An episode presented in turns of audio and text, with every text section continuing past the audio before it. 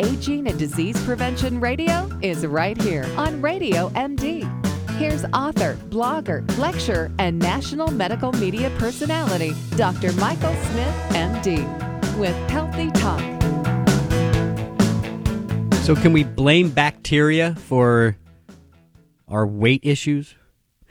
you want to blame you want to blame your gut bacteria for maybe why why we're gaining weight and we have such a weight issue in this country.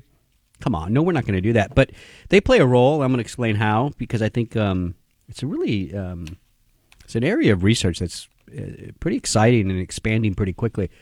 Um, uh, but but let's let's come on, let's understand that you know weight is so interesting to me, and here's why. Because on one hand, your day to day really your your moment to moment weight ultimately you know can be determined by a very simple mathematical equation. Calories in minus calories out. If, if it's a positive number uh, that excess calorie whether it's one calorie or a thousand is going to be stored as body fat.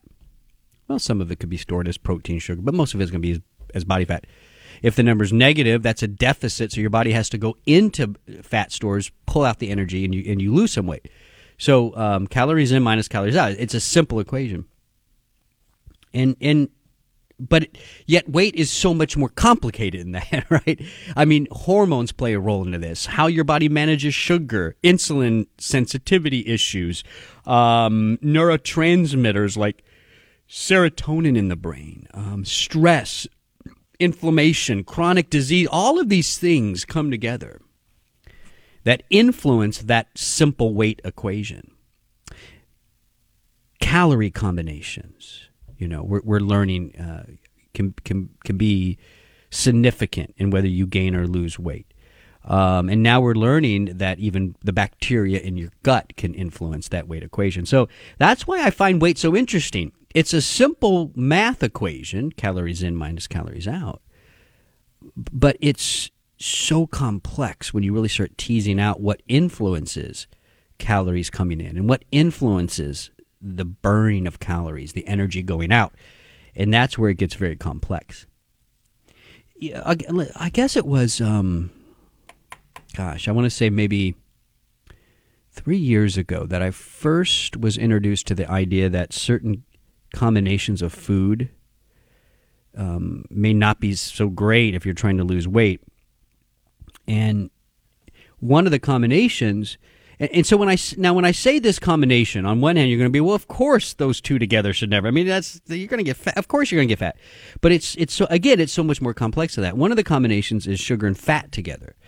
Unfortunately, my favorite dessert cheesecake is like the worst thing not well yes it's it's calorie dense yes but it's the sugar fat combination that about 3 years ago researchers figured out was really really bad for for putting on weight yeah, I mean, not just not a good combination. Now, and, and, and so that makes sense. Okay, we want to avoid fat, avoid sugar, but when you combine them together, it's like the effect is exponential. You know, fat by too much fat by itself, you can gain some weight. Too much sugar by itself, you can gain some weight. But when you combine them, it's not additive. It's it multiplies the effect. That's what the research showed. And it's like, okay, what's going on? Why? Why is that? Well, now we kind of have a better understanding of why. Why it's bad to have cheesecake. Fat sugar combination.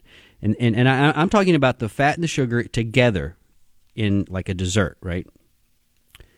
Why is it so bad? Well, we're now understanding that the fat and the sugar, when you get it into your through your stomach and you get the fat and the sugar into the small bowel, it changes the types of bacteria that live in the small bowel.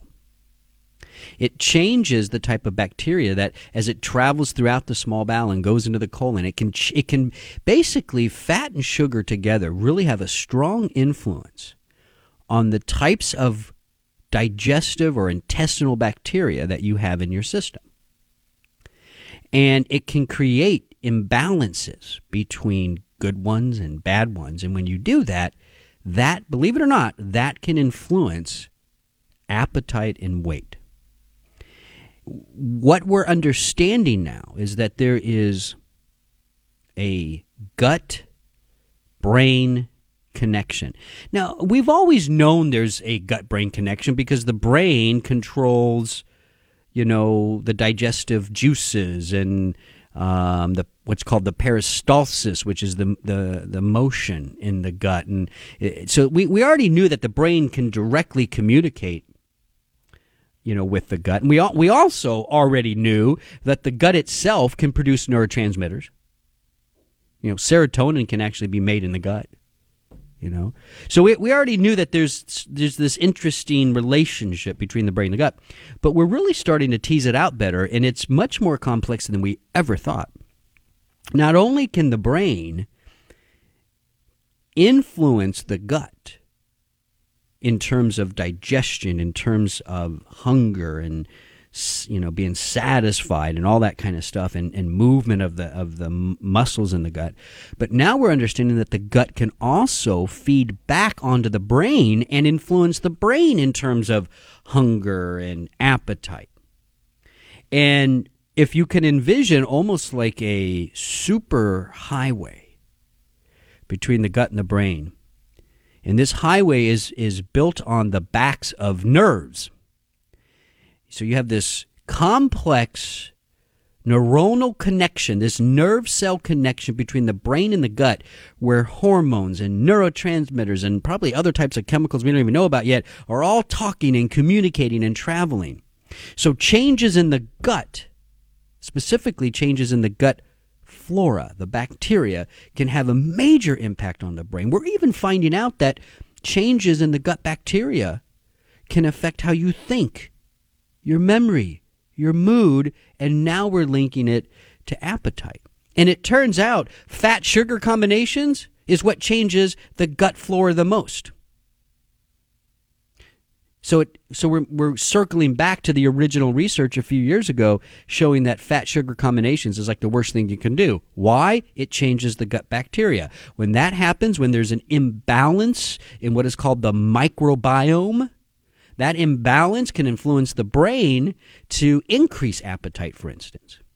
So when you eat sugar fat combinations, you want to eat more of those things. And there's an actual structural thing that happens. The bacteria change, the, the nerve highway between the gut and the brain changes, and now you want to eat more. So, yeah, maybe we do got to blame the bacteria. No, I guess we have to blame the fat sugar. We got to blame the cheesecake. It's fascinating, though. It's it's why is this important? How does this help you, uh, my listener today? I mean, what do you if you're struggling with you know maybe twenty pounds, thirty pounds, forty pounds overweight? Um, you know, what does this mean to you? How does this translate into your every everyday life? Well, it it it means that we need to recognize certain food combinations, right? Uh, we need to recognize that if I have issues in my stomach that can influence my brain, my mood, my thoughts, my memories, even my appetite. And and it gives us hope that maybe if I correct the microbiome or the gut flora imbalances and I and I avoid some of those combinations, that's actually solving the problem maybe in some cases of weight gain. It's not just a band aid, it's not just a fancy diet. It's recognizing that there is changes going on based on the foods I eat, my inactivity. There's changes going on in the gut that influence the brain. Where if I fix the gut, work on some of those lifestyle changes, you can make dramatic improvements in in your weight loss efforts. You know, if you're trying to lose weight, no matter what diet you're on, get you. I think right away you get on a good probiotic, right? A daily probiotic has a nice balance of gut bacteria in the capsule, right? Um, Life Extension has one called Florassist Balance. It's awesome. Take that daily along with your diet. Maybe you can reach your goal. This is uh, Healthy Talk on Radio MD. I'm Dr. Mike. Stay well.